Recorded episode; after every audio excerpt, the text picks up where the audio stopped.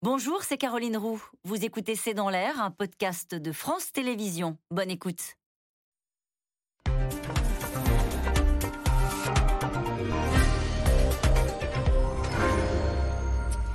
Bonsoir à toutes et à tous. Nous attendons vos questions, SMS, Internet et réseaux sociaux pour alimenter notre discussion. À 50 voix près, le gouvernement était donc renversé. Hier, à l'Assemblée, la majorité a senti passer le vent du boulet. Marine Le Pen, à la surprise générale, a rangé ses 89 députés derrière la motion de censure de la NUPES. Une alliance contre nature, a dénoncé le gouvernement. Gabriel Attal accusant les socialistes et les écologistes de faire du blanchiment de vote extrême. Ce sont ses mots. Rassemblement national renvoie la droite à son rôle de pivot. 50 députés LR qui n'ont rien raté, eux, du message de Nicolas Sarkozy ce week-end. L'ancien président a appelé Emmanuel Macron à conclure un accord politique avec les Républicains. Alors, est-ce que ce vote fragilise le gouvernement Borne? Comment peut-il continuer à agir avec si peu de marge à l'Assemblée nationale? Assemblée Elisabeth Borne à 50 voix de la chute, c'est le titre de cette émission. Avec nous pour en parler ce soir, Christophe Barbier. Vous êtes éditorialiste politique, conseiller de la rédaction de Franc-Tireur. Cécile Cornudet, vous êtes éditorialiste politique aux Échos.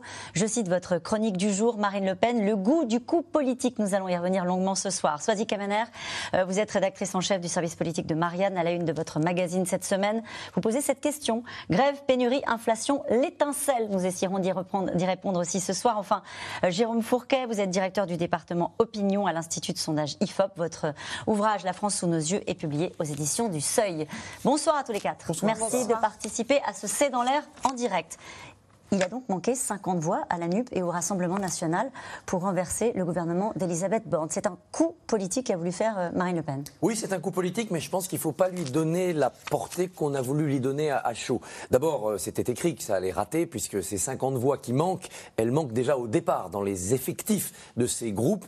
Tant que toutes les oppositions, mais vraiment toutes, ne sont pas unies, il n'y a aucune chance de faire tomber le gouvernement. Ensuite, je pense que Marine Le Pen voulait moins faire un coup contre la majorité, contre le gouvernement pour les déstabiliser, voire les faire tomber, que contre ces deux oppositions. L'opposition des républicains, vous l'avez dit, en la mettant en posture de, sauveur du gouvernement, et donc, ce n'est pas la vraie opposition de droite, puisqu'il sauve le gouvernement en ne votant pas. Donc, la vraie opposition de droite, c'est elle, Marine Le Pen. Et puis, un coup encore plus subtil ou plus pervers vis à -vis de la NUPES qui se retrouve d'un seul coup à devoir supporter les voix du RN, mais Marine Le Pen ayant précisé qu'elle votait cette motion de censure parce qu'elle était rédigée en termes recevables. C'est-à-dire que les arguments mis dans cette motion de censure semblaient compatibles avec le programme ou les valeurs du RN. Ça peut être embêtant euh, pour la NUPES d'assumer cela. D'ailleurs, ils n'en ont pas, ils n'en ont pas rajouté. Rappelons qu'une motion de censure, c'est pas seulement additionner des voix, c'est aussi écrire un texte qui est censé servir de plateforme, de pré-programme commun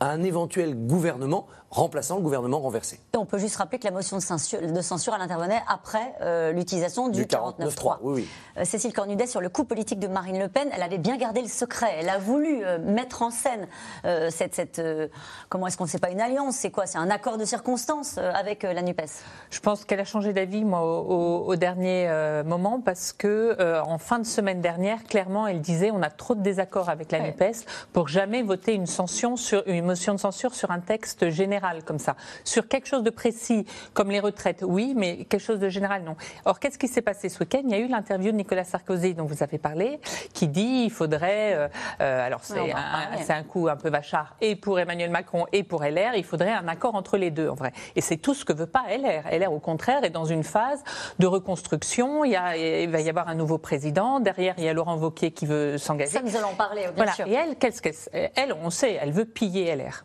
Depuis le début, euh, euh, d'ailleurs, LR est pris en sandwich entre les deux. Et elle voit que euh, Nicolas Sarkozy les met un peu en difficulté en disant il faudrait un accord avec Emmanuel Macron. Et donc là, elle fait la, elle dit je vais changer de mm. tactique, je vote la Nupes, et du coup, il reste plus qu'une seule formation qui ne vote pas cette motion de censure, donc qui soutient en fait le gouvernement, qui l'empêche de tomber, c'est les Républicains. Donc c'est la démonstration que de fait les Républicains, c'est la béquille euh, d'Emmanuel Macron et c'est ça qu'elle veut montrer aujourd'hui. Vous avez dit en débutant cette émission, Christophe Barbier, ça ne peut pas se produire. Euh, de toute façon, il y a ces 50 voix, on le sait depuis le début. Euh, je, me tourne vers, vous, Swazi Kamener. Est-ce que quand même, il n'y a pas eu un brin de fébrilité de la part du gouvernement en voyant que Marine Le Pen, et vous avez raison de le souligner, elle avait dit je ne peux pas voter la motion de censure avec la NUPES, et finalement elle l'a fait. Est-ce qu'il y a eu un brin de fébrilité? Oui, effectivement, parce qu'ils s'y attendaient pas du tout. Donc ils écoutaient les déclarations des uns et des autres depuis une semaine, deux semaines, puisque depuis qu'on connaissait en tout cas l'issue, hein, le 49-3, puis la motion de censure, puis deux motions de censure. Effectivement, on voit bien d'ailleurs le discours euh, d'Elisabeth Borne est amendé. Au tout dernier moment, il faut qu'elle change son discours pour pouvoir s'adapter à cette nouvelle donne politique et donner à voir ce que donnerait ce gouvernement avec à la fois euh, Marine Le Pen, Jean-Luc Mélenchon, alors elle Mathilde Panot, et donc elle, veut montrer que ça n'existe pas et que donc cette motion de censure ne veut pas déboucher sur une, sur une majorité alternative. Parce que c'est ce que disent certains à la NUPES, comme Alexis Corbière, en disant regardez, nous sommes la majorité alternative. Donc l'urgence pour Elisabeth Borne, c'est de dire très vite non, il n'y a pas de majorité alternative, nous sommes la majorité, certes pas la majorité absolue, une majorité relative. Euh, vous vous alliez, euh, vous vous alliez, c'est des alliances de circonstances, mais on voit bien d'alliance contre nature, dit-elle, mais on voit bien euh, la difficulté de l'exécutif à comprendre ce qui se passe dans un premier temps, et ensuite ils envoient les artilleurs au front, c'est-à-dire on voit Gabriel Attal, par exemple, ce matin, euh, qui explique que c'est du blanchiment de vote RN, enfin qui attaque très fort la NUPES, parce que finalement, ils se sont mis d'accord, l'adversaire, c'est la, la, NUPES, c'est eux qui sont le plus fracturés, avec les LR évidemment, mais qui sont le plus fracturés par cette histoire, et de dire non, nous on n'est pas concernés, ce sont des histoires entre oppositions, mais effectivement, vous avez raison, il y a, il y a un moment de il y, a un, moment, non pas de sidération, mais en tout cas un moment de, un moment de silence euh, dans la majorité en disant qu'est-ce qui est en train de se passer? Parce que c'est nouveau qu'on ait une Marine Le Pen qui joue pleinement le jeu politique. Je pense que c'est ça le, fait que je retiens moi de la journée d'hier, c'est qu'on a une Marine Le Pen qui a toujours été un peu en marge de la vie politique française, de la vie parlementaire. Là, elle a la tête d'un groupe de quatre. Pourquoi vous dites en marge de la vie politique française? Pour les gens qui nous regardent, ça paraît pas évident. On a l'impression qu'elle est de plein pied dans la vie politique française. Elle est, dans la vie politique française, mais un peu laissée de côté. Euh, et elle se voit comme ça de toute façon. Hors système Alors, hors système, comme une paria quand elle était euh, au début, quand elle était euh, présidente, quand elle prend la, suite de son père euh, au congrès de Tours, la succession de Jean-Marie Le Pen. Et là, ce qui est nouveau, c'est qu'elle rentre pleinement dans le jeu politique, dans le jeu des autres, avec les autres. Elle, joue. elle est à la tête d'un groupe puissant. Et finalement, c'est comme si elle se rendait compte de sa puissance et de ce qu'elle est capable de faire aux uns et aux autres, et de cette capacité de fracturer la NUPES, de faire poser des questions énormes au LR, c'est-à-dire sur leurs alliances, sur leur avenir, et puis aussi de dire à la majorité attention, c'est pas si loin. Alors 50 voix, il faut les obtenir, mais c'est quand même pas si loin. Avec combien de temps il y a un, changement de stratégie quand même hein, euh, du, Rassemblement national qui au début est arrivé, euh, je parle sous votre contrôle, hein, en disant on va jouer euh, une opposition constructive, le bon élève. Là, c'est un changement de stratégie. Oui, c'est la stratégie du désordre. Elle joue avec la NUPES. La NUPES était très tapageuse au début. Oui. Du coup, elle, en contraste, c'était la stratégie de la cravate, tout le monde est sage. Depuis le budget, euh, la NUPES s'est dit bon, il faut peut-être s'assagir, ça marche mieux euh, vis-à-vis de l'électorat. Donc ils se sont assagis, il n'y a pas eu d'inflation d'amendements. Et elle, tout d'un coup, elle les prend par surprise, par son audace, en faisant ce qu'elle avait dit qu'elle ne ferait pas. Jérôme Fourquet. Vous savez, c'est aux États-Unis, on parle de la, la flibusterie parlementaire, euh, comment on joue des arcanes pour essayer de déstabiliser l'adversaire. Et c'est ce qu'elle a fait. C'est-à-dire qu'elle a semé la pagaille et la zizanie dans les trois quand euh, opposé, euh, on en a parlé pour la droite, on voit comment aujourd'hui la NUPES est très embêtée parce que le discours ambiant, c'était quand même de dire le gouvernement est allié objectif de l'extrême droite. Hein, donc là, il y a un député insoumis qui a dit qu'on avait laissé s'organiser une manif avec des, néo-nazis à Rennes ce week-end. Et on voit très bien que c'est quand même jubilatoire pour le Rassemblement national de voter avec la NUPES pour quelque part les, mettre mal à l'aise. au sein de la NUPES, les anciens euh, une partie des anciens du Parti socialiste euh, sont en train d'intenter un procès en disant que euh, le texte aurait été rédigé en faisant fi de la thématique de l'immigration pour le rendre compatible avec les voix du, RN. Ça veut dire que tout le monde n'est pas raccord dans la NUPES Non, apparemment, c'est faux, ah cette, histoire, mais vous voyez bien, c'est l'onde de choc créée par le vote du Rassemblement national. Donc on est en pleine flibusterie, c'est-à-dire ça ne débouchera pas sur grand-chose, mais on envoie un message à la majorité gouvernementale en lui disant vous êtes très fragile et vous êtes euh, à portée de tir, si je puis dire. Euh, on, met la zizanie dans le camp de la NUPES, et puis, comme ça a été rappelé, on montre que les républicains euh, suivent quelque part la jurisprudence Sarkozy et sont un point. Donc c'est gagnant sur les trois tableaux pour Marine Le Pen, même si, effectivement, je suis d'accord avec Christophe Barbier, il manque quand même 50 voix. Et donc la vie va reprendre son cours. Mais on voit très bien que cette vie parlementaire à laquelle on a été habitué mm. depuis la Ve République, avec deux blocs, gauche et droite, une majorité, une abstention. De temps en temps, il y avait des frondeurs, etc. Mais ça n'allait jamais très loin. Là, aujourd'hui, on a trois blocs mm. et toutes les combinaisons sont possibles et donc les règles du jeu ont radicalement changé et c'est ce que le gouvernement et la majorité parlementaire sont en train d'apprendre à leurs dépens. Vous êtes le mieux placé, Jérôme Fourquet, pour se poser cette question-là. Euh, que peuvent en penser les Français? J'allais dire que ce soit un bon coup euh, pour fragiliser les autres oppositions, mais qu'on euh, on se dise on est passé à 50 voix, donc d'une forme d'instabilité politique. Est-ce que c'est bien reçu par l'ensemble des Français ou c'est bien reçu dans le camp de Marine Le Pen, dans le camp de la NUPES, à votre avis? Je pense que les gens, beaucoup de Français regardent ça avec distance, mm. tout ça, une espèce de théâtre. Euh, et ce qui compte plus pour eux, c'est pareil. Hein, on avait dit, euh, est-ce que l'usage du 49.3, ça va être pas perçu comme une preuve d'autoritarisme euh, de la part du gouvernement? Je pense que les Français aujourd'hui sont plus attentifs sur le, la, poursuite, ou non de la ristourne, sur les, les prix de l'essence à la pompe, sur ce qui va se passer sur les retraites. Mais tout ça participe d'installer une petite musique d'une instabilité politique avec, vous vous souvenez, plus personne regardait ce qui se passait à l'Assemblée sous le précédent quinquennat, puisqu'il y avait une majorité Godillot. Et là, tout est possible.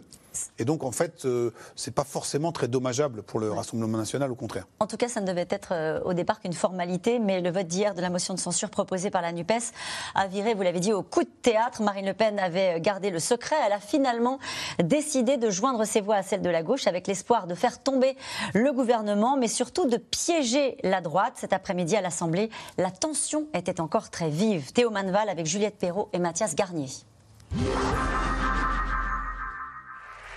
16h30 hier après-midi, un frisson parcourt l'Assemblée. Le groupe que j'ai l'honneur de présider votera également la motion de censure présentée en des termes acceptables de l'autre côté de l'hémicycle.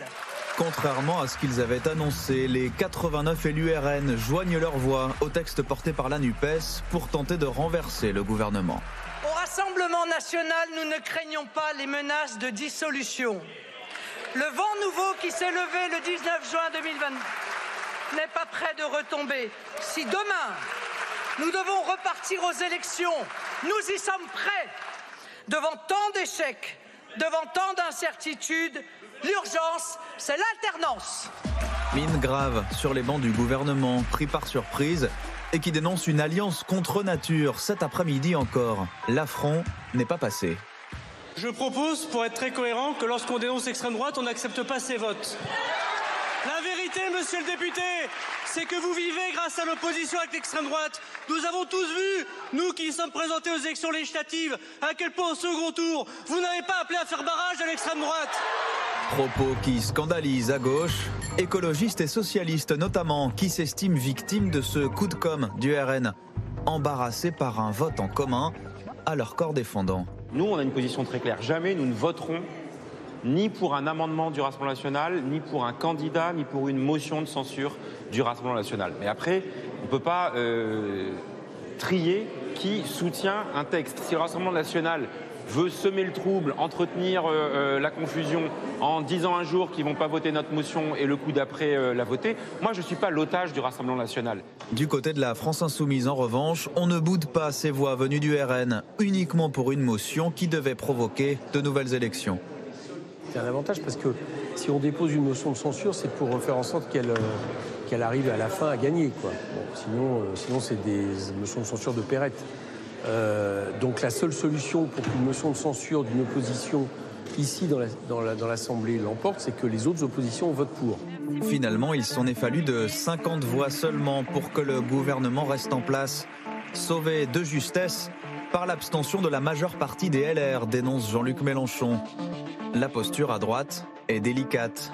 Le président du groupe LR maintient son leitmotiv, opposition, mais constructive. Notre responsabilité pour la France est de ne pas ajouter une instabilité politique qui paralyserait le pays à l'inflation et à la récession que les Français doivent affronter. Les républicains, toujours en quête d'une boussole, alors que ce week-end, une ancienne figure tutélaire, Nicolas Sarkozy, appelait le président de la République à passer avec eux un accord de gouvernement. J'aimerais parfois qu'ils franchissent le Rubicon de façon plus franche, car la France est aujourd'hui majoritairement du côté du parti de l'autorité, de la fermeté, de la liberté. Appelez ça centre droit, centre, droite républicaine, peu importe mais devenir une force d'appoint de la majorité. L'idée est loin de faire l'unanimité chez les LR. Il y a bien ceux prêts à jouer l'ouverture. Voter un certain nombre de textes quand ils paraissent euh, intéressants, c'est ce qu'on a fait euh, euh, l'été dernier sur la partie pouvoir d'achat. C'est encore ce que nous avons fait au mois d'octobre sur la réforme du chômage. Mais dans un parti en pleine refondation, les tenants d'une ligne plus ferme espèrent bien garder la main. Nous nous opposons clairement moi, je souhaite euh, que demain, il y ait une alternance très claire à un pouvoir qui, depuis dix ans, le pouvoir Hollande-Macron, Macron-Hollande, a abîmé la France. Les députés LR qui menacent à leur tour de déposer leur propre motion de censure à l'avenir, si les circonstances l'exigent. Et cette question, si une motion de censure était adoptée, que se passerait-il? Le gouvernement tombe immédiatement et le président de la République n'a pas caché ses intentions, il prononcerait immédiatement la dissolution. Donc il y aurait des législatives. Combien de temps après? Euh, il y a un délai de 40 jours hein, donc qui, qui, sépare le moment de la dissolution de la tenue des, élections. Donc, dans le cadre d'une motion de censure qui pourrait s'approcher du nombre fatidique, de 289 voix la soutenant, il faut réfléchir à la question suivante. À qui profite le crime? Quel est le groupe parlementaire provoquant la motion, la victoire de la motion, qui pourrait espérer revenir plus nombreux à l'Assemblée. Pas la NUP alors, il est évident que les LR, en ce moment, pas du tout. Ils sont en pleine élection interne, leurs élus sont un peu des miraculés des dernières législatives, ils se feraient écarteler entre un électorat qui se dirait mais qu'est-ce que c'est que ce chaos, on va voter pour les macronistes, et puis un électorat qui se dirait ils sont vraiment nuls, allez, on va chez Le Pen. Donc ils n'y ont pas intérêt. C'est aussi ce qui va tenir en respect pour l'instant les, les élus LR, Tant qu'ils n'ont pas la certitude de pouvoir se reconstituer fortement sur le terrain, ils ne joueront pas à mettre le feu à l'Assemblée nationale. Les RN prétendent qu'ils pourraient profiter d'une chute du gouvernement et d'une euh, nouvelle élection législative pour grossir encore. Mais de là à atteindre la majorité absolue à pouvoir gouverner, ça semble irréaliste. Quant à la NUPES, elle a montré de grandes fragilités euh, d'union, thématique après thématique. Elle a failli se déchirer plusieurs fois. Si elle devait repartir en campagne après une motion de censure qui les aurait réunis avec le Rassemblement national, il n'est pas évident que ça aurait le même effet d'entraînement qu'au printemps dernier. Qui la souhaitait réellement, alors, au fond, la victoire de cette motion de censure? Euh, On a entendu tout à l'heure Éric Coquerel. Est-ce que vraiment, euh, dans l'entourage de Jean-Luc Mélenchon, euh, il y avait vraiment la volonté, même peut-être, est-ce qu'ils y croyaient eux-mêmes au fait que ça passe? Ils continuent à penser que la stratégie de Jean-Luc Mélenchon, Premier ministre, euh, reste la bonne. Ah oui. Et donc, il continue, mais je parle vraiment des proches de Jean-Luc Mélenchon, il continue à penser qu'à un moment ou à un autre, ça arrivera. Donc, on voit bien de toute façon, ce, quinquennat, il est, il est, en suspens. Donc, il y a ceux qui, comme Marine Le Pen, se disaient euh, jusqu'ici, il faut laisser encore un peu de temps, et puis le moment viendra où il y aura une dissolution, et effectivement, on pourra grossir notre nombre de députés.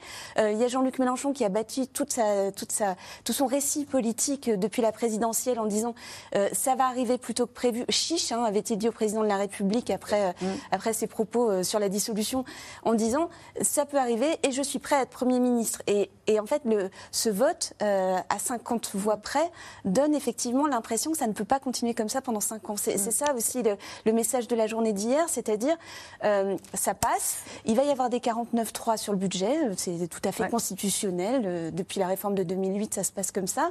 Puis après, il y a encore le droit de tirage pour deux 49-3, session ordinaire, session, enfin dans une session ordinaire, dans une session extraordinaire. Donc il reste des textes à passer uniquement par le 49.3. Par exemple, les euh, retraites. Par exemple, les retraites, on verra, c'est pas l'espoir du gouvernement, mais il y a par exemple un texte sur les énergies renouvelables. Qui va voter ce texte sur les énergies renouvelables? La, la, majorité est en train de se creuser la tête en disant mais les écolos vont trouver qu'on va pas assez loin, euh, les LR vont dire qu'il y a de l'éolien terrestre, il n'y a pas d'éolien terrestre dans le texte, quasiment pas, mais euh, ils vont dire que c'est pas votable. Donc ça passera pas. Est-ce qu'on utilise un 49.3 pour ce texte-là, qui est quand même un texte crucial vu la période qu'on est en train de vivre Mais si on l'utilise sur ce texte-là, on ne peut pas l'utiliser sur la, sur la réforme des retraites, Cécile Cornudet Si, parce que sur la réforme des retraites, on peut la mettre dans un projet de loi de finances de la ah. sécurité sociale rectificatif, et là on, là, on aurait le droit. Mais ce qui est intéressant, c'est ce qui va se passer autour de LR, parce que de fait, LR, c'était celui qui, de temps en temps, euh, apportait euh, son soutien euh, à des textes. Par exemple, là, il va y avoir une loi sur la sécurité.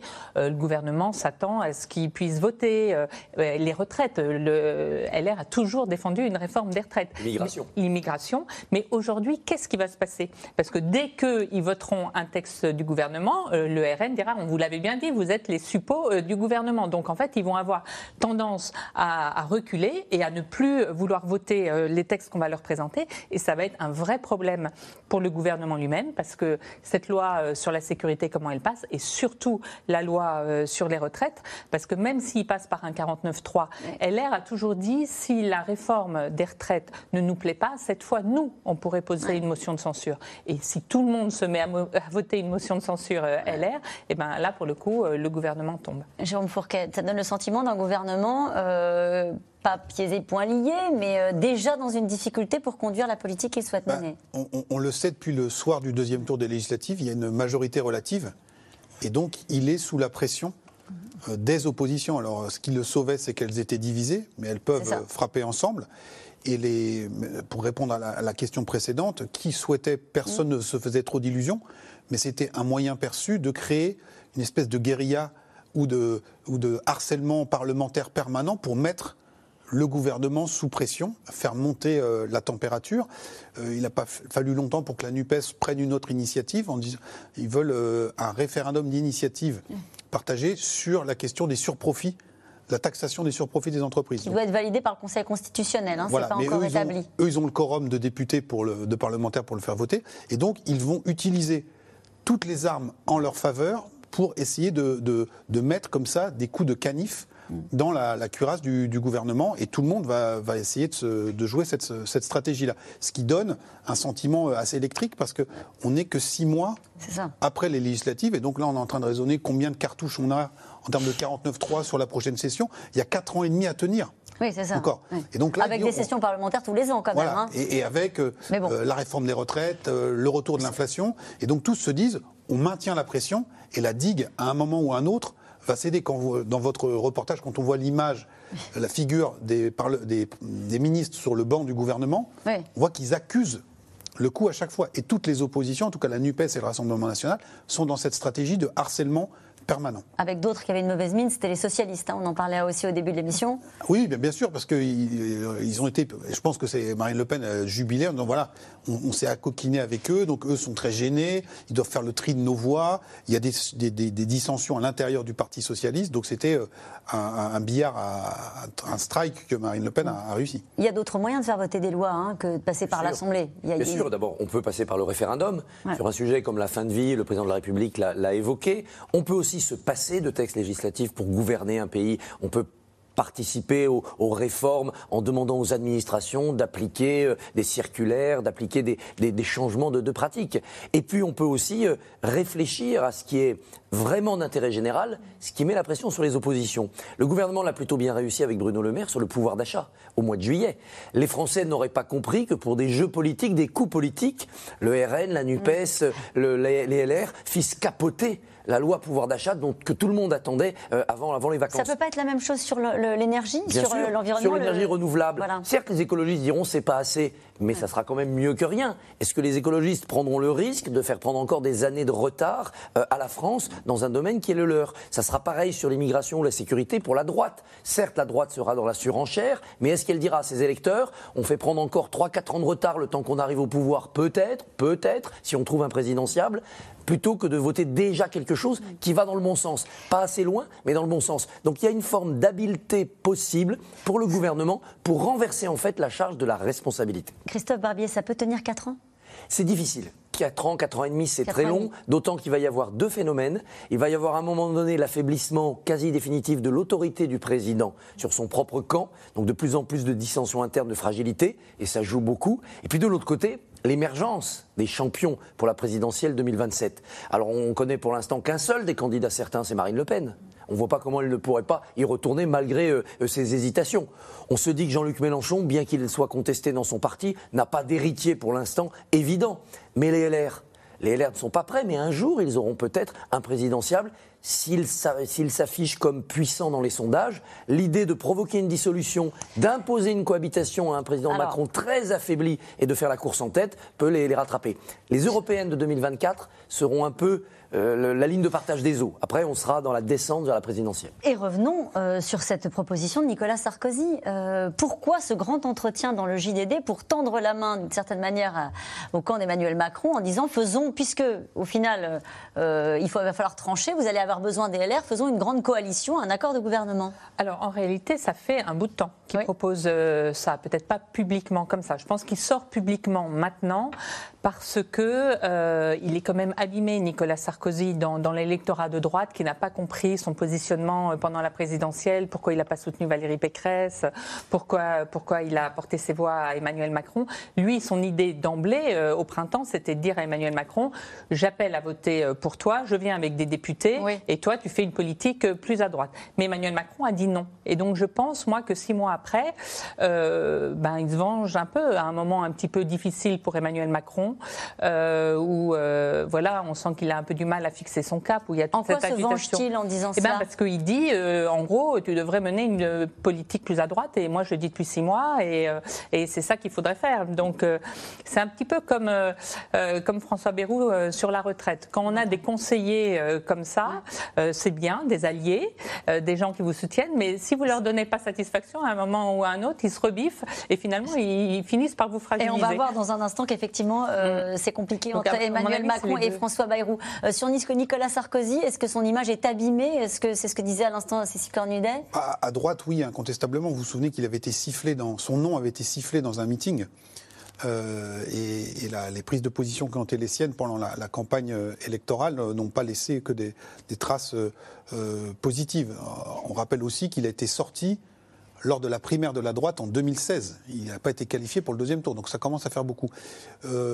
Hormis les, les règlements de compte, on peut aussi penser que euh, Nicolas Sarkozy, comme d'autres à droite, est animé par une- la question de la culture de gouvernement et qu'il est sans doute très inquiet de l'état du pays et qui se dit si les miens euh, ne font pas un pas en direction d'Emmanuel Macron et si Emmanuel Macron ne fait pas lui aussi un pas, je vais être un peu le marieur, Ouais. eh bien, on va au, de- au devant euh, de très graves difficultés. Il a en tête ce qui se passe en Italie, il a vu ce qui s'est passé en Suède avec l'accession au pouvoir de l'extrême droite. Pour beaucoup de ces hommes politiques de cette génération, euh, la, la- la- la hantise absolue, c'est l'arrivée au pouvoir de Marine Le Pen. Et sans doute qu'il doit considérer en partie que euh, la situation s'achemine doucement vers ça.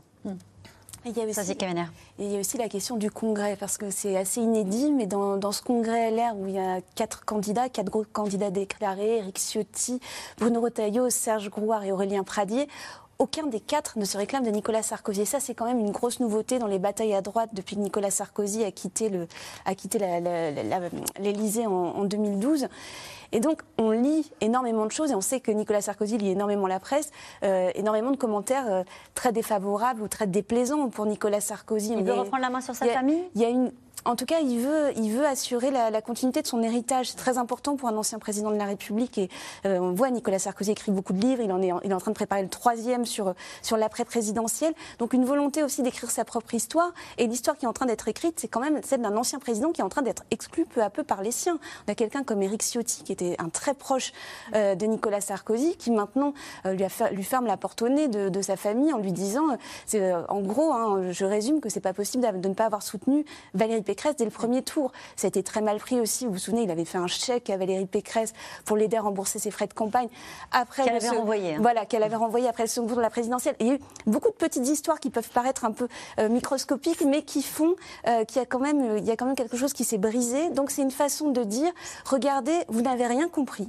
Je suis visionnaire. Là, je rejoins ce que disait Jérôme Fourquet. Moi, je vois loin, je vois l'intérêt du pays, et l'intérêt du pays, c'est pas ces histoires, c'est de, c'est de, c'est de, enfin, c'est de faire alliance avec Emmanuel Macron. Donc C'est de mettre en place deux. une coalition pour assurer une forme de stabilité pendant 4 ans et pour pouvoir continuer à réformer. Voilà, avec un rapport de force. C'est-à-dire que ce que Gérald Darmanin et Bruno Le Maire arrivent- n'arrivent pas assez à faire en, inter- en interne à ses yeux, c'est-à-dire à tirer Emmanuel Macron, euh, tirer, pousser comme on veut, Ouais. davantage vers la droite, il essaie de le faire de l'extérieur en disant, mais de toute façon, Emmanuel Macron, il le dit souvent, et Nicolas Sarkozy en privé, s'arrête au milieu du guet. Il faut continuer. Encore un effort, Monsieur le Président, pour venir. C'est ça, il dit a des intuitions et une expérience incontestable. Il parle d'Emmanuel Macron, Nicolas Sarkozy, mais j'observe qu'il peut parfois avoir la tentation de s'arrêter au milieu du guet. Ça, ça veut dire en gros, lui en même temps, faut arrêter.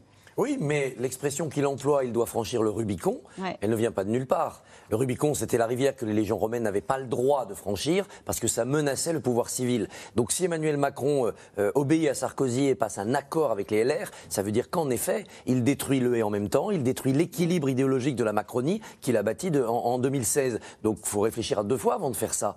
Et puis ceux-là même qui, de l'intérieur du gouvernement, regrettent que Macron n'aille pas plus vers la droite, les Darmanin, les Le Maire ou Édouard Philippe à l'extérieur du gouvernement, est-ce qu'ils verraient d'un bon oeil Mais une coalition où on nommerait à des postes très importants, par exemple les leurs, des gens venus du parti LR Ça mettrait peut-être plus de pagaille dans la Macronie que ça ne réglerait de problème. Et ça compliquerait les relations qui sont déjà compliquées avec le Modem. Euh, on en parle justement parce que c'est un partenaire difficile à manier pour la majorité. Euh, Peut-être plus difficile que, prévu. Je vous poserai la question dans un instant. En tout cas, le parti de François Bayrou est décidé euh, à se faire entendre. Cette semaine, les députés Modem ont défendu un texte pour taxer les super dividendes contre l'avis du gouvernement qui finalement ne l'a pas retenu. Les centristes réclament plus de justice sociale. Aubry Perrault et Mathias Garnier. Personne ne s'attendait à ce que les débats sur le budget soient un long fleuve tranquille. Mais qui aurait parié que l'amendement le plus commenté vienne du camp présidentiel lui-même Du modem en proposant de taxer les profits exceptionnels des entreprises? Le sens de l'amendement que nous avons déposé sur les superdividendes n'avait pas pour but de chambouler tous les équilibres de la trajectoire définie par le président de la République. Il avait pour but de dire à certaines entreprises de grande taille rétribuez vos actionnaires, mais n'oubliez pas les salariés. Mais le gouvernement a rejeté cet amendement. Et ça, selon l'opposition, c'est bien la preuve qu'il refuse le compromis. Première ministre, mesdames et messieurs les ministres, mes chers collègues, vous prenez le dialogue, mais vous ne pratiquez que le monologue. Voilà la vérité. Je pense euh, à l'amendement plein de bon sens, de justesse et de justice de Jean-Paul Mattei, président du groupe Modem, sur les superdividendes. Notre ami Jean-Paul Mattei, qui avait au moins le mérite hein, de lancer un, un débat hein, écarté alors qu'elle venait de la majorité.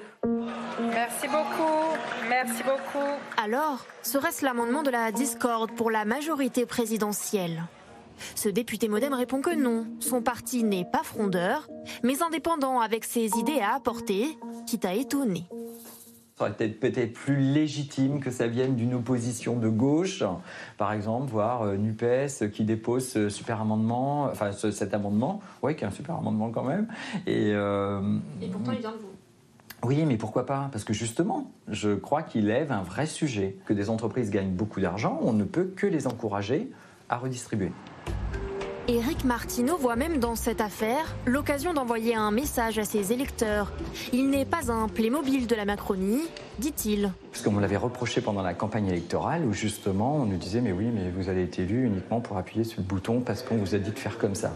Non, c'est pas le cas. En plus c'est pas vrai. Euh, la preuve, c'est que justement avec ce- cet amendement que Jean-Paul Mattei nous a aussi déposé, c'est bien euh, une volonté de dire voilà on construit avec vous. On pense que ce serait bien de faire comme ça. Bon, après, ils n'ont pas retenu, ça c'est dommage. Les super dividendes, ce n'est pas le seul dossier qui agite le modem. Ces dernières semaines, le patron du parti, François Bayrou, ne s'est pas privé pour dire ce qu'il pense. Sur la réforme des retraites, il prévient dans le Parisien Je suis opposé au passage en force. Si on se lance dans cette voie-là, alors nous sommes certains de coaliser d'abord les oppositions entre elles, puis de diviser la société française. Nouvel avertissement la semaine dernière, en plein 49-3. Moi, je dis une chose simple. C'est un pays qui a besoin de justice et de signes de justice. Et j'espère que le, j'espère que le gouvernement euh, euh, est tout à fait con- conscient de ça. Une liberté de ton qui s'exerce aussi sur le terrain. Illustration en Gironde. Il y a deux semaines, ce candidat à des départementales partielles a dû faire sans alliés. Effectivement, cette élection a malheureusement euh, pas permis de rassembler toutes les composantes de la majorité présidentielle, le MoDem, Horizon euh, notamment. Ça a été euh, à la fois mal vécu euh, par les militants et, par beaucoup de gens qui n'ont pas compris euh, cette, cette distance. Pire encore, son concurrent de droite a gagné avec le soutien du Modem et d'Horizon. Incohérent selon lui. Sur le département, quand le président de la République va porter euh, la réforme du RSA, ben, il faut avoir des gens dans les départements qui soutiennent cette réforme. Sinon, euh, on aura du mal euh, à les faire comprendre, à les intégrer, à les faire appliquer par les départements demain. Ça a été le cas pour la formation professionnelle avec les régions. Voilà, il faut avoir des élus locaux aussi qui défendent le président de la République et ses réformes et qui les incarnent dans les territoires. À Bordeaux, Aziz Kali espère que les partis de la majorité finiront par se retrouver avant les européennes, avant aussi les municipales, que les écologistes ont remportées en 2020, sans alliance du centre à l'époque. Cécile Cornudet, votre réaction à ce reportage, c'est vrai que euh, on se disait en regardant la déclaration de François Bayrou, euh, il fait quand même passer des messages très directs au président. Très très dur. très dur. La réforme des retraites, notamment le bras de fer qu'il a mené sur la réforme des retraites, c'était le grand sujet d'Emmanuel Macron dans la campagne présidentielle et en gros, il l'a obligé à céder. en fait, euh, à céder pourquoi Sur le calendrier? Sur le calendrier, mais c'est déjà énorme. je pense qu'il a pris acte du fait que ce dont on parlait tout à l'heure, Emmanuel Macron n'a plus l'autorité qu'il avait parce qu'il ne peut pas se représenter euh, une autre fois. Euh, ses alliés, lui et Édouard Philippe, ils sont dans, euh, ils essayent de, se rappeler à son bon souvenir parce que quand vous n'avez pas la majorité absolue, ce que vous cherchez à faire, c'est à débaucher des gens à droite, débaucher des gens à gauche, donc à élargir votre majorité. Et vous en oubliez un peu vos partenaires. Et eux, ils se rappellent toujours à son bon souvenir en disant, bah non, nous on existe et on va essayer de peser. Ce qui a la, difficulté, c'est que François Bayrou et Édouard Philippe, ils pèsent peut-être euh, plutôt en sens inverse, c'est-à-dire que euh, euh, François Bayrou, c'est pour faire le, moins de bruit possible, le moins de vagues possible, le moins de réformes possible. Il est très prudent, très soucieux de l'équilibre social du pays, de, l'injustice, alors que Édouard Philippe, au contraire, il veut pousser la réforme, pousser aux, économies. Regardez cette question, vous avez un peu anticipé, mais il y a, peut-être d'autres choses à dire. Quels sont les points de dissension entre François Bayrou, Édouard Philippe et Emmanuel Macron? Donc il y a cette idée de... Sur le fond, c'est ça. Il se, sur la réforme, tirent tous les deux euh, et politiquement, dans un sens, euh, politiquement, ils ne sont pas totalement en raccord non plus, Édouard Philippe et François Bayrou.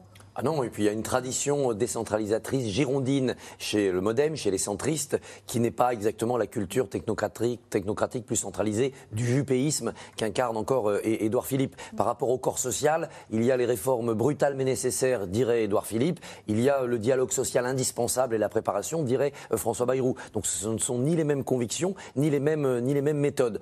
par ailleurs, il y a aussi un problème de génération. C'est que vous avez entre les deux hommes une génération d'écart. François Bayrou, bien qu'il ait laissé penser qu'il pourrait être candidat à la prochaine présidentielle faute de présidentiable d'ailleurs dans le modem euh, évident aujourd'hui, euh, sera quand même à, ce moment-là euh, plus âgé encore que Jean-Luc Mélenchon, je crois, ou aussi âgé. Donc c'est pas du tout la même génération que le, jeune quinquagénaire Édouard Philippe. Mmh. Jean Fourquet. Oui, mais ça, il nous a expliqué qu'il aurait l'âge de Biden. Oui, Biden, il dit. Joe Biden. à la française.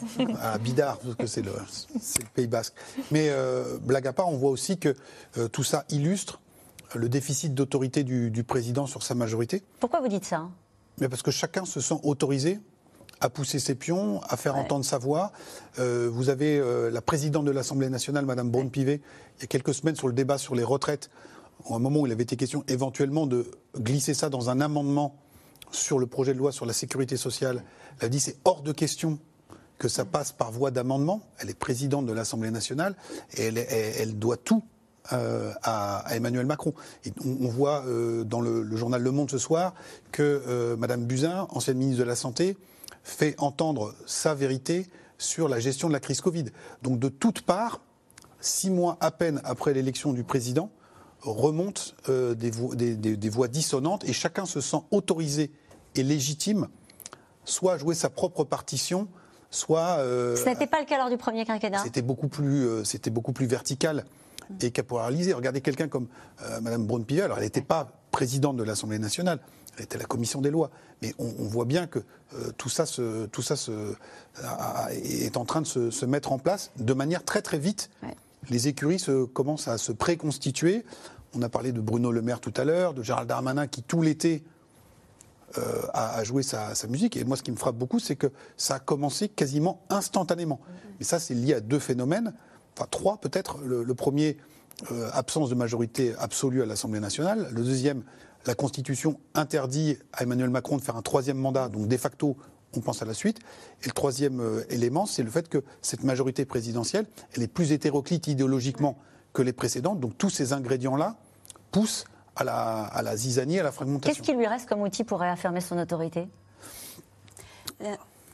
Alors, on a beaucoup parlé du référendum, mais dans son entourage, on dit que pendant la campagne présidentielle, à un moment, il avait expliqué qu'il était, il fallait peut-être des respirations euh, démocratiques. Et donc certains disent, mais vous pensez qu'il y aura une dissolution subie, mais peut-être qu'il y aura une dissolution choisie. C'est-à-dire qu'à un moment, le président de la République, qui voit effectivement tous s'égayer, c'est-à-dire quelqu'un comme Édouard Philippe prendre son indépendance et parler, alors qu'on est quand même dans un, dans un débat déjà compliqué de 67 ans, du recul, c'est un sacré chiffon rouge. il en avait déjà dit une fois, mais le redire comme ça en cette rentrée c'est quand même très spécial. Il l'a dit dans une interview au Parisien il y a, il quelques temps. Euh, François Bayrou, qui, est une espèce de vigie, alors pitié ou vigie de la Macronie, et qui, veut alerter sur les, éventuels problèmes sociaux. Et donc, il voit un peu tout ça partir, effectivement, un peu trop tôt, cette campagne présidentielle. On voit bien que la gauche prépare ses congrès. Enfin, il y a quelque chose qui se joue sans lui. Et donc, ce qu'on entend à l'Élysée, c'est que finalement, la solution, à un moment ou à un autre, alors peut-être après les européennes, peut-être avant, personne n'en sait rien, la solution, ce serait de dire, ben, je décide de dissoudre et finalement, le, un moment, il y aura un recentrage sur les Alors tous ne défendent pas cette thèse. C'est une des thèses. on sait, il y a souvent beaucoup de thèses qui. Un référendum sur quoi? Alors, Quels sont les sujets qui pourraient se prêter à référendum dans ce qui vient? Alors là, on parle plutôt d'une dissolution, mais vraiment de l'Assemblée. Et sinon, référendum, c'est très compliqué parce qu'on voit bien, euh, référendum sur la fin de vie, ça paraît mhm. incroyable. Euh, sur les retraites. Sur les, sur les, sur les, on peut se tourner vers, vers, vers Jean Fourquet sur les retraites.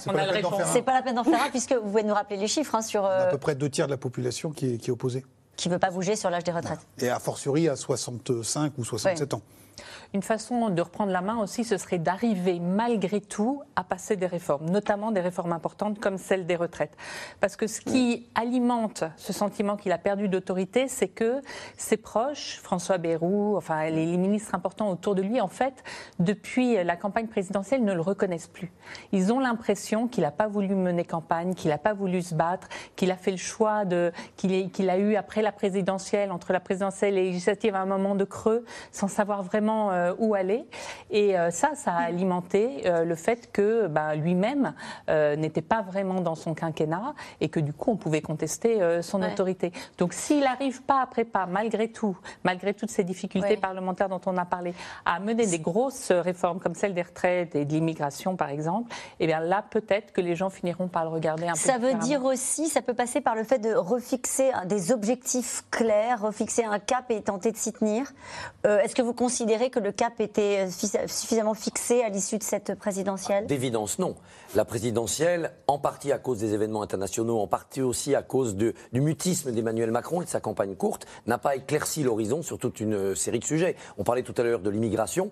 Difficile de savoir ce qu'Emmanuel Macron a, dessiné comme cap en matière d'immigration, euh, même si on constate qu'il en parle de temps en temps pour constater que le système ne fonctionne pas. Mais il ne nous donne pas le, pas le cap. Le cap est un peu imposé par les événements sur de nombreux sujets. Le, président peut néanmoins reprendre la main à travers un référendum, parce que là, ça donne un cap. Et des sujets de référendum, il peut y en avoir. La fin de vie, c'est pas simple. Mais ce sera pas mmh. simple non plus de faire une campagne d'autorité pour ou contre euh, dans les partis politiques d'opposition, parce que c'est véritablement, eh oui, c'est véritablement un cas de conscience individuelle, la fin de vie. Il y a les institutions. Euh, qui peuvent être aussi, qui sont euh, par nature l'objet d'un référendum. Là encore, les partis d'opposition devront dire quelle sixième république éventuelle ils veulent. Et puis il y a l'Europe. Les Français ont été, les Européens, euh, les Français ont été consultés pour savoir si les Britanniques devaient rentrer en Europe en 1972. Il n'y a pas eu une participation immense. Il se peut qu'il y ait des événements européens après la guerre. On a des candidatures inédites, Géorgie, Ukraine et d'autres. Euh, il se peut qu'Emmanuel Macron se tourne vers les Français pour leur dire quelle Europe voulez-vous? Ça ne sera pas simple comme campagne, mais ça dressera aussi le camp des raisonnables contre le camp des populistes. Cécile Cornudet, il n'a pas lâché euh, sur ce budget, sur son logiciel. Mm. Son logiciel économique, il est toujours le même. Oui, c'est pas de, pas de taxes, pas d'impôts, on mise sur le travail et on, rend le territoire attractif pour euh, les entreprises. Et c'est vrai que du coup, grâce au 49.3, il a réussi à faire passer son budget, mais il reste quand même dans le fond de l'air un sentiment que ce, sujet de euh, la répartition de la valeur, des inégalités, mais il n'est pas totalement euh, soldé dans le pays, que ça peut être le début d'un embrasement social s'il y a une mesure mal comprise. Donc c'est vrai qu'il y a beaucoup de, de gens dans la majorité qui disent qu'il faut quand même qu'ils donnent un signal sur les salaires, sur euh, les inégalités, euh, parce que ça, c'est un sujet qui peut le poursuivre.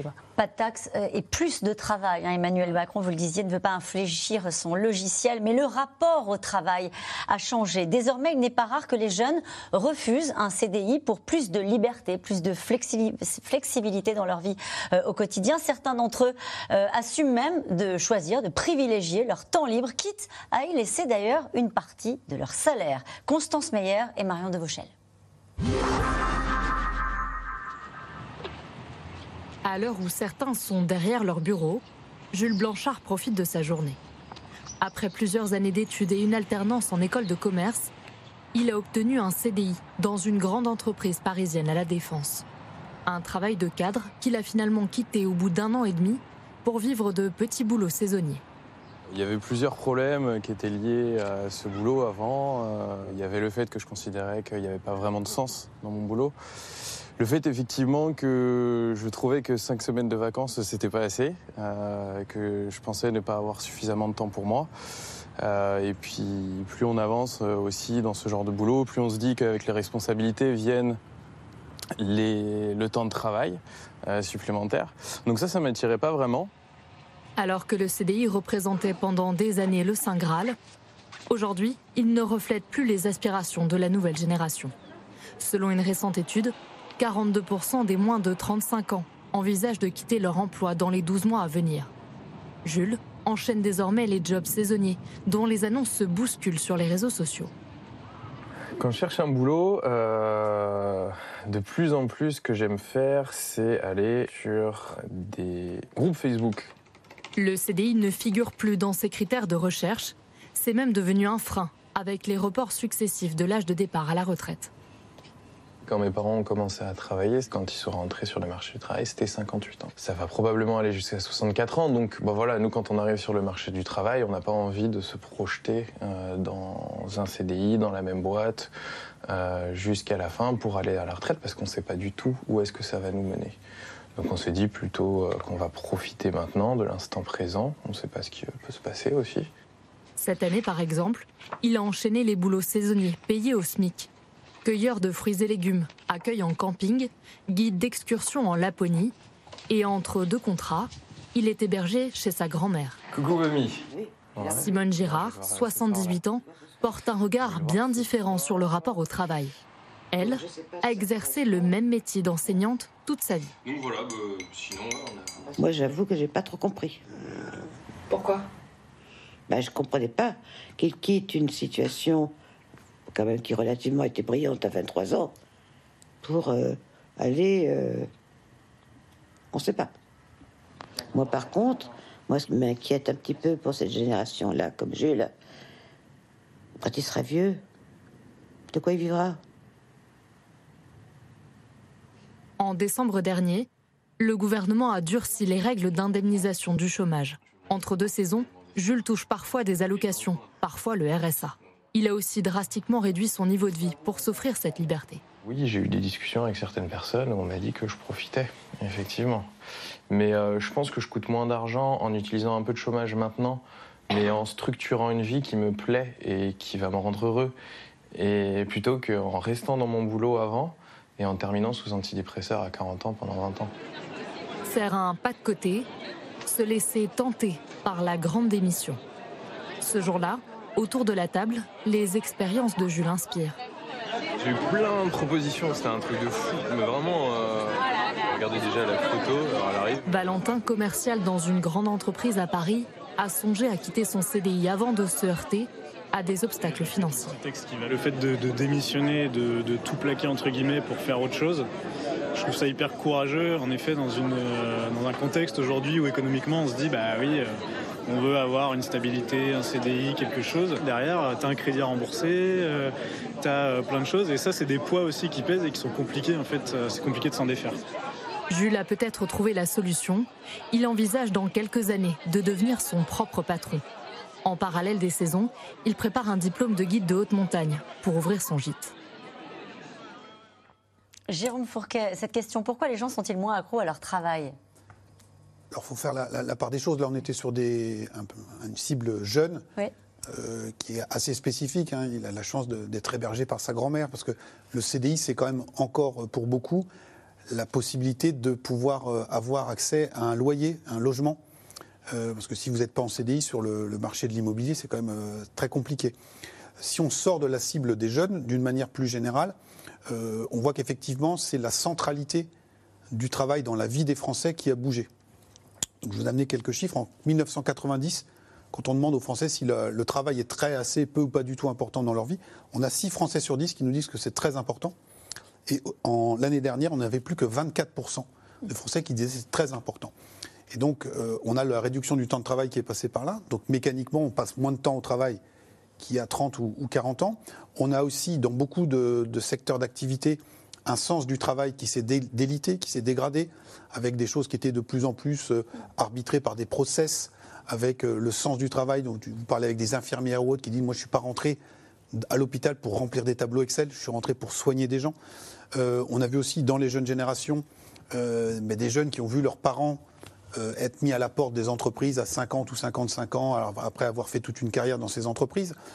Et puis on a aussi une société qui valorise énormément le temps pour soi, les vacances, euh, la Laponie, euh, les photos qu'on met sur Facebook et qu'on Ouais. montre euh, aux amis. Et donc tout ça, cette économie touristique pèse dans les imaginaires de, de plus en plus. Et donc on a une part euh, importante de la population qui ne se détourne pas forcément du travail, mais qui considère que c'est plus forcément l'alpha et l'oméga. Tout ça existait avant Covid. Ça a Et été Covid, amplifié. avec euh, le fait qu'on ait le, tra- le télétravail qui se développe, hein, qui concerne un quart des salariés sont à plus de deux jours de télétravail par semaine. Euh, il y a une, une étude de la RATP qui vient de montrer que typiquement en Ile-de-France, le vendredi, vous avez 18% de trafic en moins que le mardi. Hein, donc on- avant on parlait d'heures de pointe, maintenant il y a des jours de pointe. Euh, Et donc euh, tout le monde bien sûr n'est pas au télétravail, mais que le, donc le rapport au travail se distend au profit euh, d'autres euh, d'autres éléments. Et avec une inégalité qui se crée dans le pays sur ceux qui peuvent télétravailler, qui peuvent choisir cette vie-là et ceux qui sont contraints de- Ah, Voilà, et, et donc des attention horaires. à ne pas extrapoler sur euh, voilà, toute la jeune génération et dans, cette, euh, dans cet univers-là, encore une fois, pour avoir accès à un Ouais. logement, pour prendre son autonomie. Il faut un CDI. Bah, il c'est mieux si vous avez un CDI. Euh, Cécile Cornudet, euh, je le disais, le président il est très autour de la valeur travail et l'idée de te dire l'objectif ce sera le plein emploi. Euh, ça reste possible euh, quand on voit les perspectives de euh, récession qui planent sur la zone euro, sur l'Europe? Ce qui est sûr, c'est que ce nouveau rapport au travail, on a l'impression qu'il n'est pas totalement euh, intégré dans euh, le logiciel. Par exemple, dans la campagne présidentielle, Emmanuel Macron avait dit qu'il faudrait que tout le temps, euh, le compte épargne-temps soit sur un logiciel, un- une application. Chacun le gérerait. Comme quand on est jeune, on a envie de travailler plus, on travaillerait plus, et qu'on est vieux, on a envie de moins travailler, on travaillerait moins. Mais là, qu'est-ce qu'on voit? On voit des jeunes qui, justement, n'ont pas envie de travailler plus. Donc tout ça euh, n'a pas été intégré. Laurent Berger, le patron de la CFDT, a mis ce sujet sur, le, euh, sur la table euh, là à l'automne, et il va y avoir un Conseil national de la refondation consacré à ce, à ce, à ce sujet. Et je pense qu'on est au début voilà, d'une réflexion sur comment on, on intègre ces nouvelles façons de travailler. Je pense que aussi la question écologique joue beaucoup dans la jeune génération. On n'a pas plus le même rapport au temps, puisqu'on fera, on sera peut-être pas là dans 10 ans. C'est ce qu'il dit d'ailleurs dans leur reportage. Voilà. hein. Il dit on ne Eh ben, pas, on autant sait pas où on sera plus faire tard. maintenant ce qu'on Ouais. veut au lieu de s'embêter à construire une carrière. Christophe Barbier Bah, le problème, c'est comment on finance tout ça. C'est bien, c'est explicable que son se détache du Mm. travail. Le travail n'est pas le plus important dans ma journée, ce n'est pas le plus important dans ma vie. Je veux pouvoir choisir, faire le tour du monde, aller faire le guide de montagne, très bien. Qui paye? Qui paye aujourd'hui C'est ce que lui dit sa grand-mère. Et oui. Ouais. Et qui paiera demain Parce que tous ces jeunes risquent d'arriver avec euh, des retraites misérables s'ils arrivent jusqu'à la retraite, s'il n'y a pas d'apocalypse avant. Euh, et donc, à ce moment-là, bah, ils auront un problème de pouvoir d'achat et ils seront peut-être en- en- obligés de, de- de se- se tourner vers les générations suivantes. Et puis, aujourd'hui, ils ne profitent pas du système. Ce ne sont pas des gens qui volent, ils n'abusent pas. Il y a un système, il est généreux, il est confortable. Est-ce qu'on le réforme?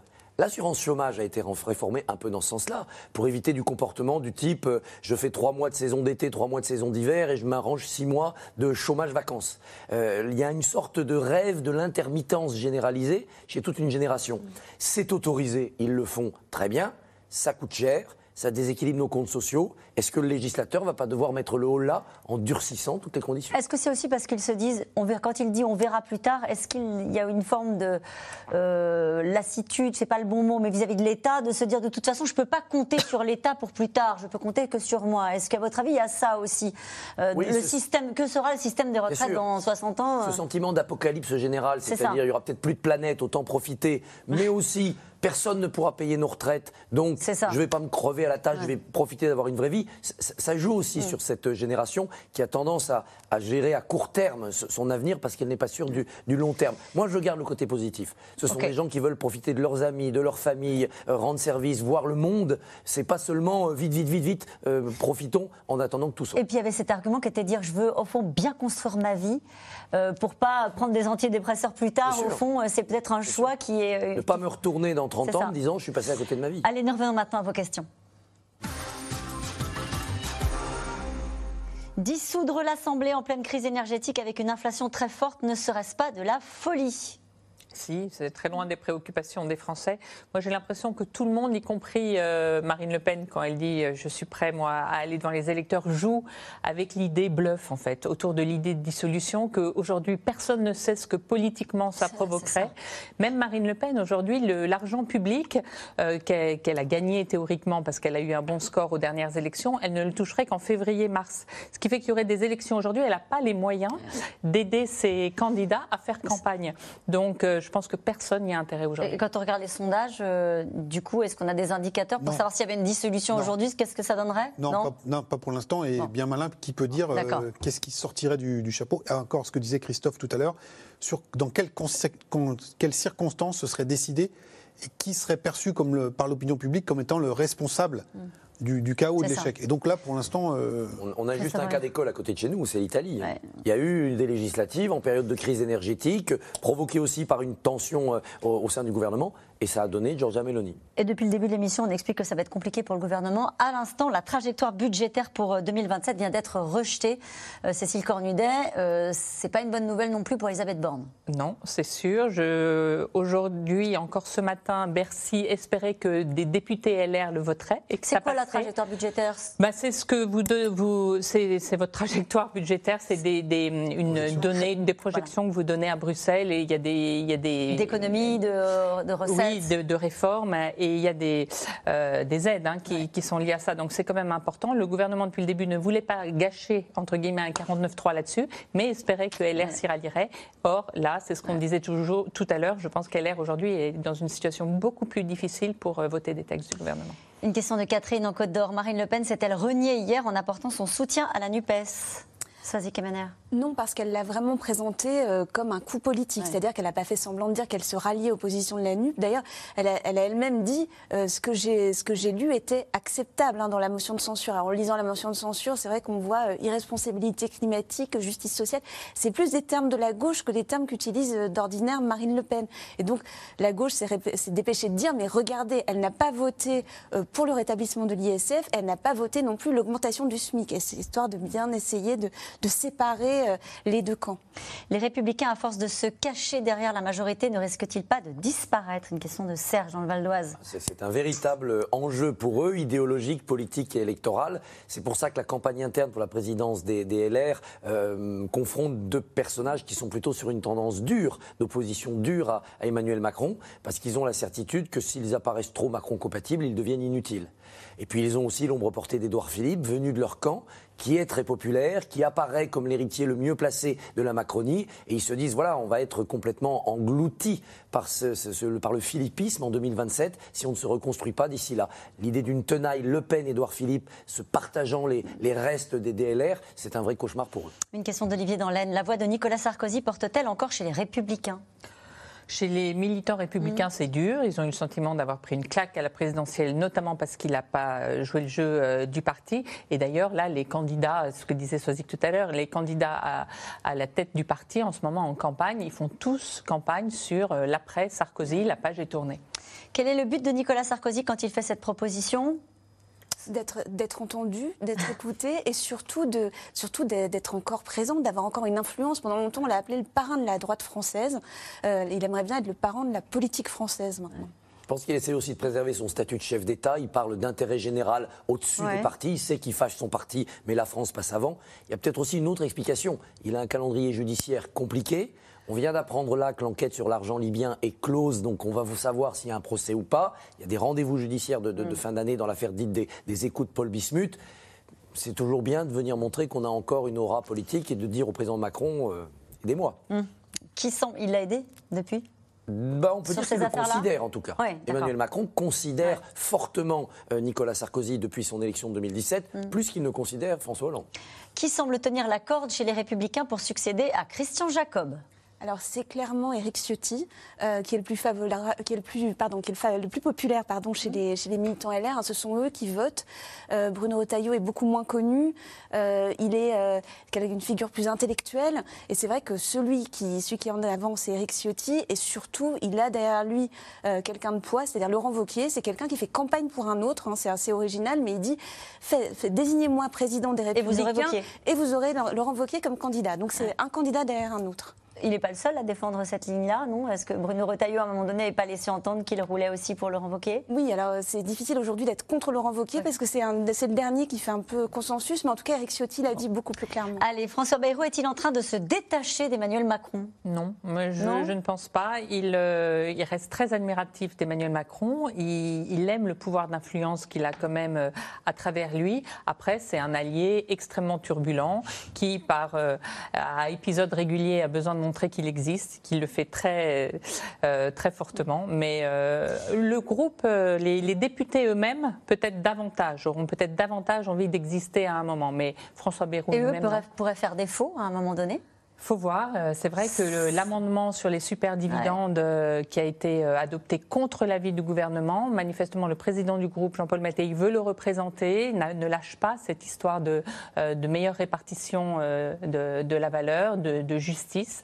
Donc euh, oui, dans, dans ce sens-là, oui, un jour un amendement peut passer. Avec un amendement qui dit en gros qu'il faut taxer les entreprises qui profitent de la crise? Alors, ce n'est pas les super profits, là, c'est les dividendes qu'elle euh, qu'elle distribue. Il ne faut pas y ait des dividendes euh, disproportionnés par rapport au salaire. Que devienne Édouard Philippe et son ambition présidentielle? Ah bah, elle est forte, son ambition présidentielle. L'interview qu'il a donnée, où il avançait notamment cette réforme indispensable des, des 67 ans, c'est une interview de candidat à la présidence de la République. Édouard Philippe a une épine dans le pied en moins, c'est euh, dans l'affaire de la gestion de la Covid. Il a été considéré comme témoin assisté et pas comme mis en examen. C'est très difficile de revenir sur un statut de témoin assisté, donc ça le met quand même assez à l'abri de cette affaire pour son destin présidentiel. Il continue à tisser sa toile, Euh, il a euh, de grands élus avec lui, il a un rapport à l'opinion qui pour l'instant est encore, est encore intact. À lui de savoir jusqu'où il est euh, Brutus et jusqu'où il est Octave. hein. Alors Brutus, c'est celui qui a tué Jules César. Est-ce qu'il veut- portera le faire contre Emmanuel Macron? Octave, c'est celui qui s'est présenté après en, en héritier, en fils adoptif mais légitime. Il est devenu l'empereur Auguste. Hum. Lorsque Macron prône la valeur travail, n'est-il pas très éloigné de notre réalité? Euh, Il y a une question, il y a une question très intéressante sur la valeur travail en cette rentrée. C'est-à-dire, il y a la question, on le voyait dans le reportage tout à l'heure, est-ce que c'est pas éloigné de notre réalité? Et puis la valeur travail, est-ce que c'est de droite? Est-ce que c'est de gauche? Il y a eu un débat très intéressant, et c'était Sandrine Rousseau qui avait expliqué que c'était pas une valeur de gauche parce qu'elle revendiquait le, le droit à la paresse, mais qui renvoie aussi à la, la crainte climatique. Donc la, la valeur travail, c'est quand même encore très présent pour toute une partie de la, la population, et je pense que c'est vraiment un des marqueurs forts du président de la République. Et, et puis beaucoup de gens l'articulent ça en disant la valeur travail, ben, on n'est pas contre, mais il faut pour que le Faut travail soit reconnu, il faut que ça paye. Mm. Et donc là, on revient sur la question du, pouvoir d'achat. Et on rappelle que euh, quand Bruno Le Maire enjoignait euh, M. Pouyanné, le patron de Total, à augmenter ses salariés, l'État est aujourd'hui le premier employeur de France. Il y a 5 millions de Justement, regardez cette question. Une amie vient de décrocher un doctorat en chimie et commence dans le public à 2000 euros par mois. C'est ça la méritocratie? Voilà, donc là on est bien sur la valeur travail, il faut que ce soit reconnu salarialement parlant. Merci. Oui, vous voulez dire un mot? Dans la valeur travail, c'est aussi des rentrées fiscales, sociales, c'est notre système de protection sociale, c'est pour ça qu'il la défend. Merci à vous tous. C'est la fin de cette émission. Il est l'heure de retrouver Anne-Elisabeth Lemoine et toute l'équipe de C'est à vous. Bonsoir Anne-Elisabeth. Bonsoir Caroline. Imaginez que vous soyez nommé à la tête de France Télévisions et que vous interdisent de me passer le moindre coup de fil sous prétexte que depuis 5 ans, on se parle tous les soirs à la fin de C'est dans l'air. Absurde Eh bien pourtant, c'est ce qui pend au nez de Jean Castex. Il est nommé patron de la RATP. La haute autorité pour la transparence de la vie publique lui demande de s'abstenir de toute démarche auprès de ses anciens ministres, toujours au gouvernement. La traque au conflit d'intérêts va-t-elle trop loin? On pose ce soir la question dans C'est à vous. Bonne émission à vous, Anne-Elisabeth. On se retrouve demain dès 17h30 et vous pouvez nous retrouver quand vous le voulez en replay et en podcast. Belle soirée.